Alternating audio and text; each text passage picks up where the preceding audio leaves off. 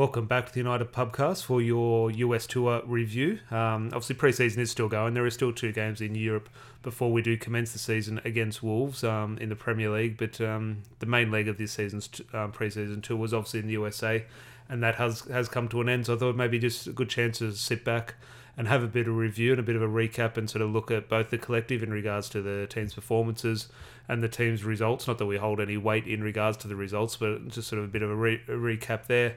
But also, probably more importantly, in my opinion, um, the individuals um, in regards to now not the individuals are more important than the team, but I think some of the storylines in around certain individuals and how they fared throughout preseason and what it means for them for the upcoming season in regards to their future in the starting 11 or, or potentially the club. So I think there are a few interesting storylines there, no doubt. And um, the latest bit of preseason, while we don't hold any weight in regards to the results, and we have lost three on the bounce. Now, I don't see anything in that, but obviously, um, you'd rather be winning matches than losing matches.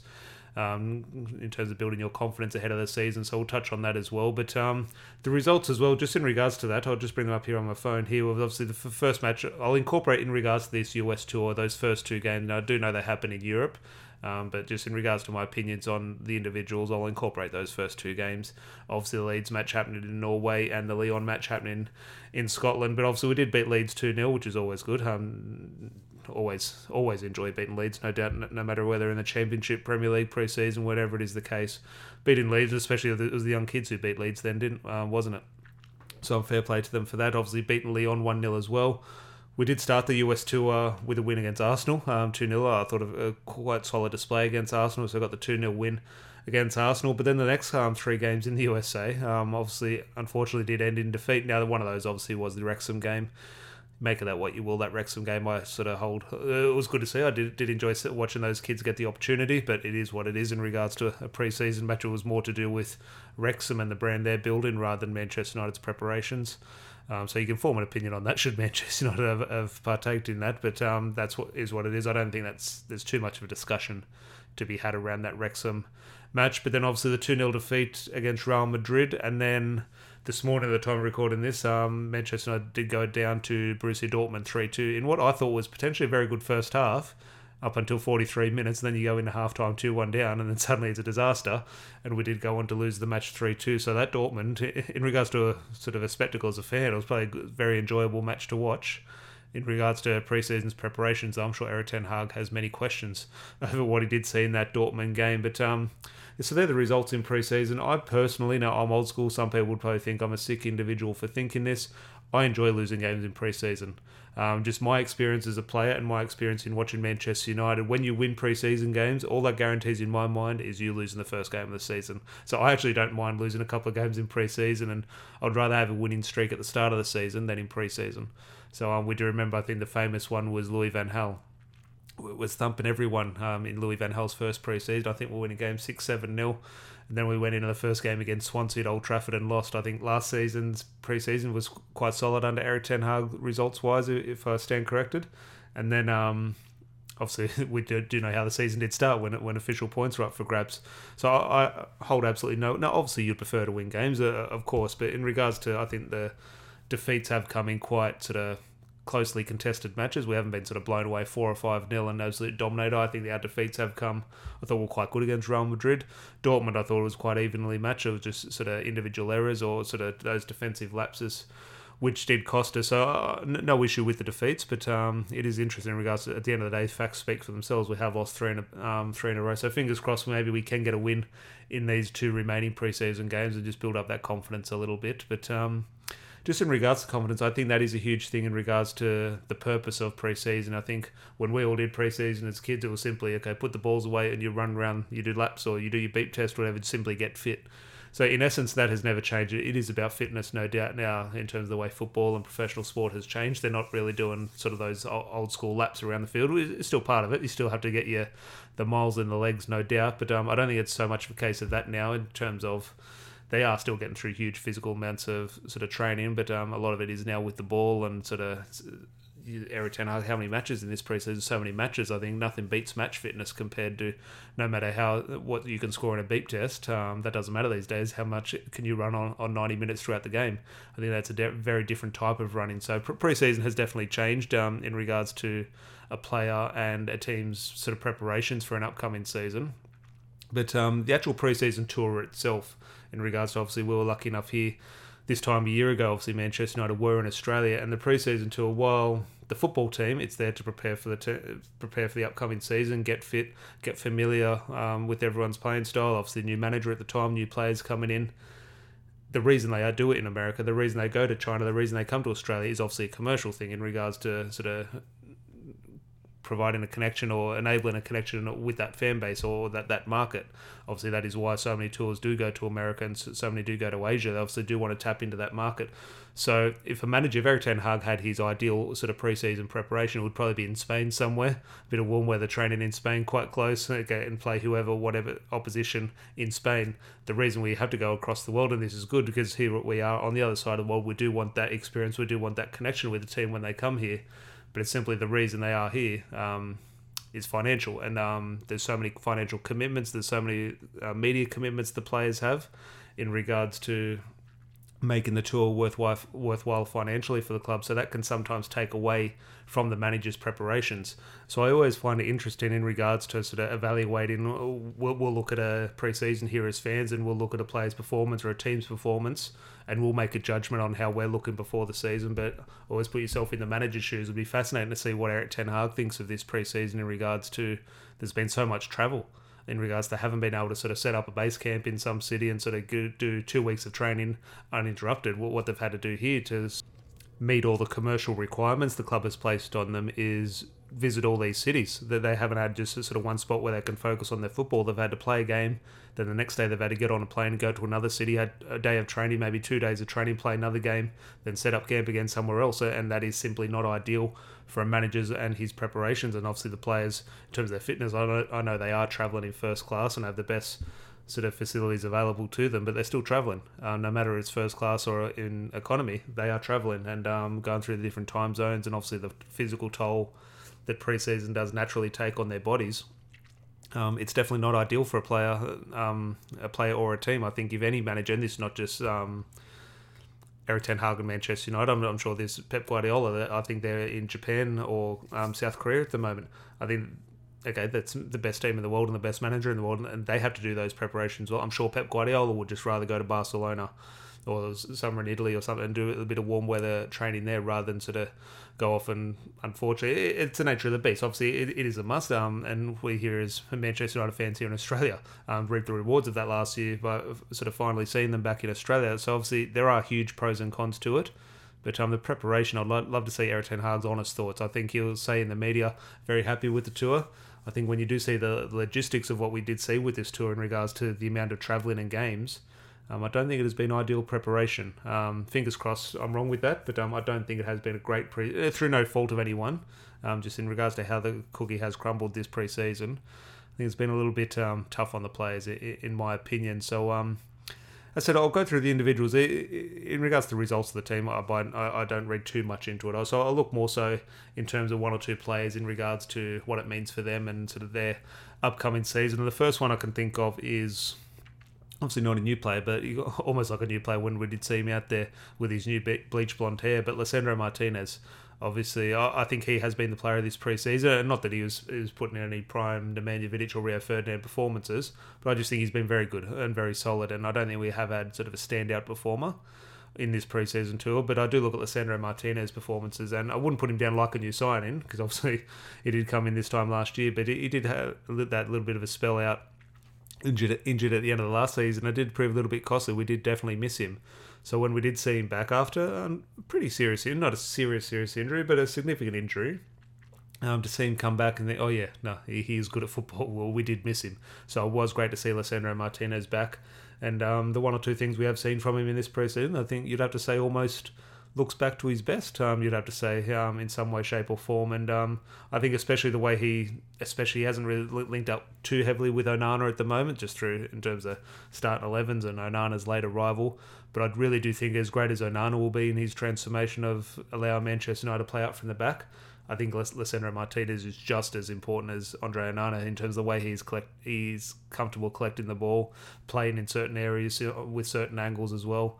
I think Lisandro Martinez, in terms of we always talk about this second season syndrome, I think Lisandro Martinez will be far better off for the season he has just had in terms of now he's also got maybe one or two players a little bit more comfortable around him. Um, in terms of playing that style, I think Lisandro Martinez is. Oh, I say this as well, uh, more so probably hope as well, but also with a bit of a calculated guess. Um, I do think he will kick on this season and be even better, and I think he's probably arguably our player of the season last year. So um, if that is the case, um, we're up for one hell of a season by the butcher, and um, it mainly just good to see him back because uh, whenever you do have a significant injury, um, you never know how the player is going to come back. But so far, he looks fit, he looks sharp and looks like he hasn't missed a beat. So Lisandro Martinez, I just think, in regards to a standout player, again, not with 10 out of 10 performances, but just the, the player for me who has sort of stood out the most, impressed me the most in regards to the most solid performances, uh, for me has definitely been Lisandro Martinez. Now, stay in the back line, I'll sort of go move up the pitch in regards to some of the names that do spring to mind. This name is very interesting in regards to this is not me saying he has a future at Manchester United or I want to see a future at Manchester United, but just in regards to evaluating performances and also Erik Ten Hag's inclusion of this player. Brandon Williams, this has been an interesting one because I think everyone sits in the same sort of camp when it comes to Brandon Williams. Okay, well, we liked him when he came through. He did a job for Ole Gunnar Solskjaer, but ultimately he's in Manchester United caliber in regards to what we need. I think all of us would unfortunately say no, and that's through no sort of criticism towards Brandon Williams. Just the fact of the matter, Luke Shaw is a great left back. You've obviously got um, a, significant sign in Tyrell Malacia there. Um, we've got two right backs on the other side who he's not getting ahead of. You would obviously have Alvaro Fernandez coming through who does look quality. So is Brandon Williams going to make it at Manchester United? I think all of us would probably say no. But in regards to he's getting a lot of minutes. Now, again, in pre season, obviously Tyrell Malacia is injured, so Tyrell Malacia would take that spot. I'm fully aware of that. But just in regards to Alvaro Fernandez, seemed to get a little bit of momentum in this pre season. He's obviously had the year on loan at Preston North End as well. But since Alvaro Fernandez has sort of come back into the senior setup for one or two of these last preseason games, it's Brandon Williams who's still been getting the nod.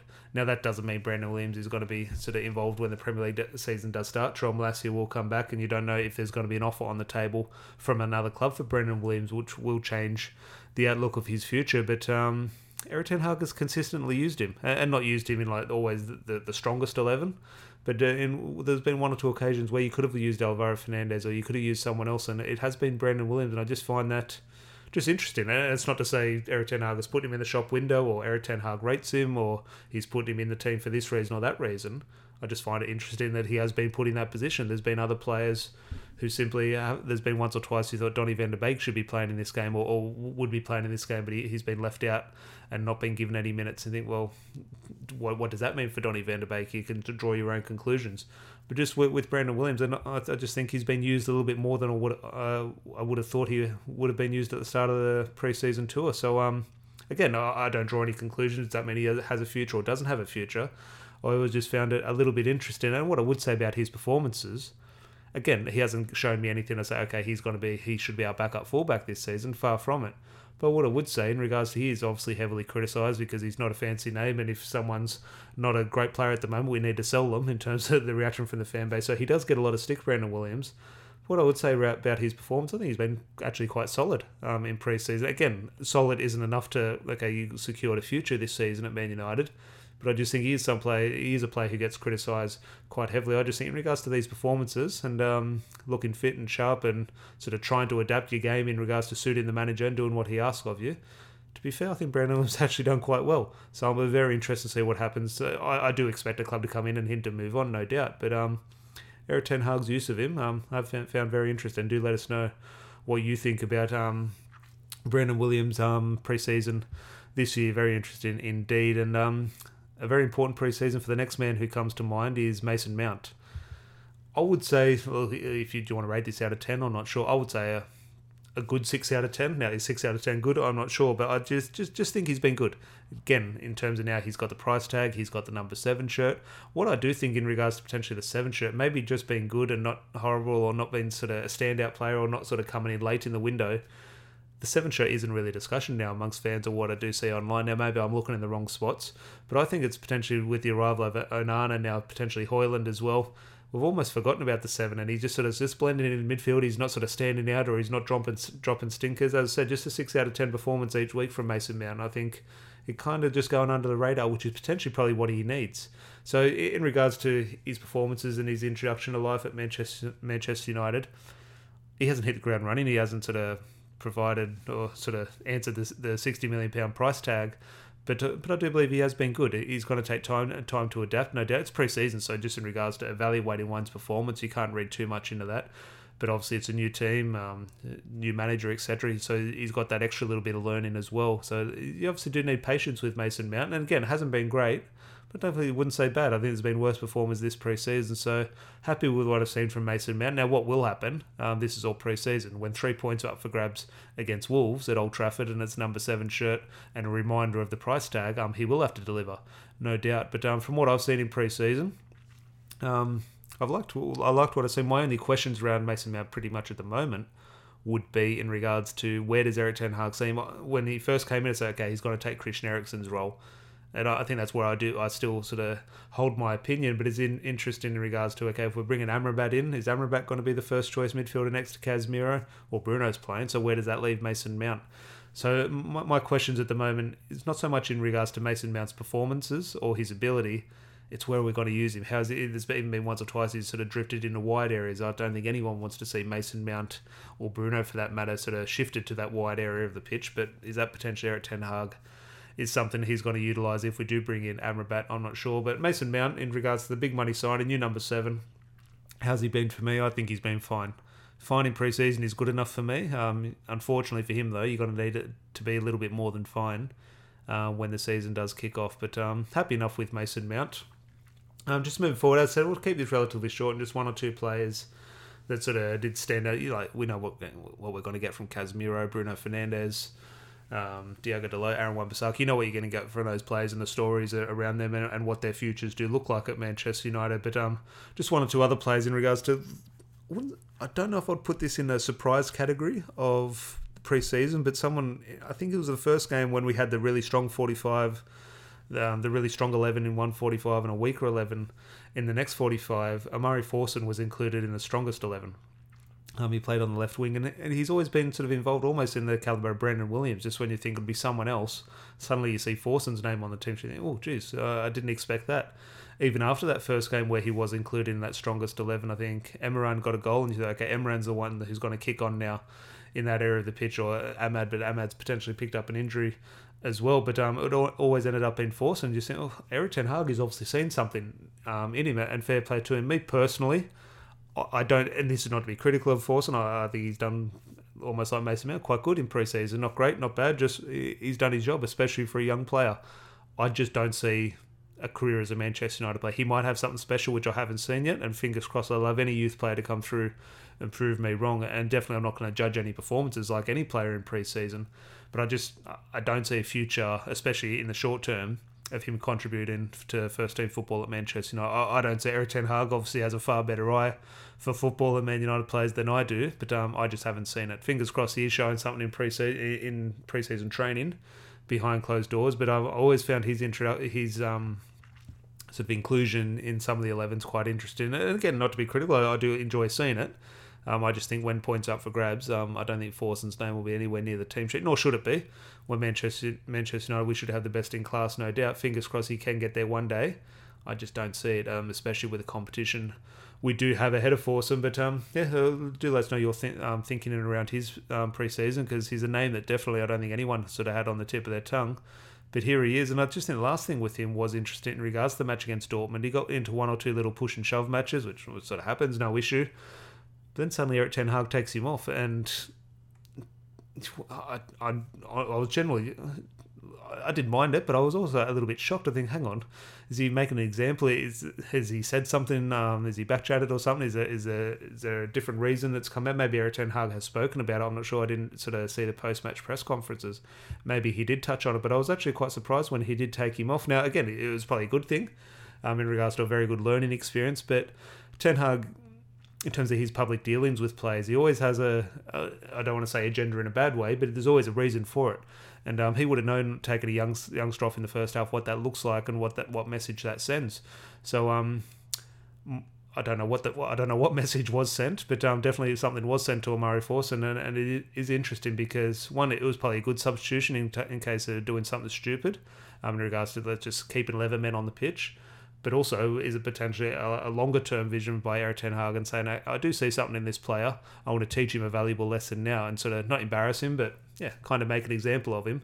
And maybe that is something Forson sort of will react to and potentially kick on in certain aspects of his career. So I'd, I'd love to sort of get a little bit more. Again, he might have he might have mentioned this. I'm not sure, but in Erik Ten Hag's press conference, um, if he did say anything about that interaction with Forson, because when he did sub him off, he, he, sort of spoke to him about 30 seconds to a minute um, in regards to really laying down the law. So um, interested in regards to Forson, just in regards to this preseason, because I don't see him at Manchester United in the long term, or especially in the short term, I should say. But um, like Brandon Williams has been included a little bit more than what we probably would have thought, or definitely would have thought at the start of the season. So um, definitely keeping a key eye, keen eye on what happens with Forson um, this season. And probably the last man that comes to mind in regards to preseason, as we'll just wrap this up, Jadon Sancho if anyone needed a big preseason, it was Jadon Sancho in regards to the issues facing around the, the, Sancho narrative last season. He had to come and he had to look sharp, he had to deliver and sort of almost save his Manchester United career. I don't think there was any danger of him being sold um, this window. But um, in regards to sort of cementing yourself in regards to the first team plans, he, he did need to impress. And he's kind of, through Anthony Martial's injury and no, no signing of a striker until even Rasmus Højlund hasn't arrived yet um, he's had to play in that false nine position. Now, you could argue this two ways. That has been a good because he's been able to sort of work his way into a starting 11 and sort of guarantee minutes throughout preseason, which is good. But also a negative, he's then having to be played out of position. So, one, he's getting the minutes that he desperately needs, but he's getting them from a performance point of view in the wrong position. So, he's maybe not been able to perform to the best of his ability. So, I think there's pros and cons in terms of the way Jadon Sancho would have sort of individually looked at the um, the outlay of this preseason, but to, I think he started to look sharper. I think maybe in regards to performance and execution, he's maybe let himself down at times, but um, just looks sharper. Uh, now, in preseason, I'm sure he's sort of working on his fitness, and uh, we'll see if he looks sharp after he gets one or two injuries and the season sort of prolongs. Um, fingers crossed he can sort of continue this. But um, good, good to see physically from Jadon Sancho, and obviously that's always been a bit of a negative around Jadon Sancho in regards to his fitness. It's not so much his desire, and that is somewhat somewhat labelled at Jadon Sancho as well. It's not so much his desire or the getting around the pitch. It's just that burst of pace because he has all the ability in the world to do something. You just think, ah, could he just do it a little bit quicker? Can he just have that extra spring in his step to just sort of burst past someone or get to a ball first? That would make all the difference. And he's starting to do that. The prime example is obviously that goal against Arsenal. I'm sure when Gabriel missed it on halfway, all of us saw, okay, Jadon Sancho's in well, nothing's going to come of this. He won't be able to get away from the defender. He's going to have to cut back and sort of just keep possession. Suddenly, Gabriel missed it, and suddenly Jadon Sancho was through. And you say, "Oh, hang on, he's he's he's done something here. Um, he's he's found a little bit of pace in his back pocket." And um, that was a very sort of pleasant surprise. And I think he has sort of shown one or two glimpses of that this preseason. And um, unfortunately, has come in the wrong positions, and I don't think it's a position that suits him um, in regards to leading the line. But um, at the moment, Anthony Martial's injured, and at the time of recording, Rasmus Højlund isn't officially a Manchester United player. So, in regards to weighing up striking options for the game against Wolves, if you're a betting man, I would say Jadon Sancho starts at number nine. Now, you call it a false nine, of course, but um, I think at the moment, in regards to even if Højlund does come in and, in and is officially announced a Manchester United player before that game, I would actually expect Jadon Sancho to start against Wolves up front. Now, is that the right selection? Probably not, in my opinion. But I would potentially be moving Marcus Rashford to the middle and maybe a Garnacho or even maybe Sancho out to the left himself. Actually, to be honest, that's probably what I would do in regards to. And I don't think Marcus Rashford's the great striker in terms. I don't think that should be the answer. But in regards to finding a bit of a balance, that's what I'll be doing against Wolves. Now that could very much change. Højlund could come in and score three goals in the rest of this preseason, and he has to start against um, Wolves. I'm not sure what will be the case there, but um, Jadon Sancho's preseason, I believe, has been probably what he needed. Um, there, there have been cons to it in regards to, as as said, certain parts of his execution in front of goal in that final third. But um, physically, I, I, think he he's he looked to improve, and um, he definitely needed improvement. So um, Jadon Sancho, from what I've seen in pre-season, I'm quite happy um, with what he's doing. But um, as said, with all these players and all these sort of stories and sort of narratives around players, um, no matter how good you do in pre-season, it means nothing when points up for grabs throughout the Premier League. Um, that is when you're going to be judged, and that's where Jadon Sancho is going to be judged. There's no doubt about that, especially when some of these other players coming in, let's say your Amrabat or Højlund, they're coming in and from all reports suggest that being put on quite sensible contracts we obviously remember when Jadon Sancho came in, he's on anything but a sensible contract. So unfortunately, one or two sort of poor performances by Jadon Sancho, we will be looking at a three hundred fifty thousand pound wage, and is he living up to that? Um, he is the only man that can answer that, and he has to answer that on the pitch. So I do have faith in Jadon Sancho. Now it's it's last chance saloon for him. He needs to definitely deliver. There's no doubt about that. But um, that's up to him. Um, Erik Ten Hag is going to give him the opportunity, I believe, and um, he obviously has the ability. Um, if he if he does turn it around, we do have a player on our hands. But um, it is going to come down to him, and um, I do have also faith in Erik Ten Hag in terms of managing the situation and getting the best out of him. But um, that just about wraps up my thoughts on the US tour. As I said, there are one or two more games left before the game against Wolves um, to start off the Premier League. But um, all in all, as I said at the start, I think the US tour logistically hasn't been great for our preparations this season. But um, I think one or two individuals have sort of benefited from it, no doubt. But um, also, some maybe could look at it the other way and say it hasn't worked out perfectly for them either in terms of maybe not getting the minutes they required, whether that be required to sort of contribute to Manchester United or required to sort of put yourself in a shop window to potentially get a move elsewhere. Um, I haven't even mentioned Anthony Martial in this. Um, he was on the tour, he just he never played or didn't even look like he was training. Anthony Martial's situation as a podcast for another day. No doubt when I am with Larry, but um, hopefully you did get something out of that. Um, as I said, Larry and I, our schedules didn't sync this week to meet up at the pub, but um, we'll do our best, no doubt to do so this week and bring you something next Tuesday morning. Um, but until then, whatever your podcast does, podcast app does allow, it would be very um, nice of you if you could leave a review, rating, or comment, whatever it does allow. That would be great. And um, if you do need a little bit more sort of a daily content, head over to YouTube. Um, just type in the United Pubcast. Hit that subscribe button, and um, hopefully everyone enjoys the rest of their week and um, is counting down the days until the Premier League does start. And we'll definitely be bringing you all the latest um, until then. So on, until then, have a good one, and I'll chat to you soon. Cheers.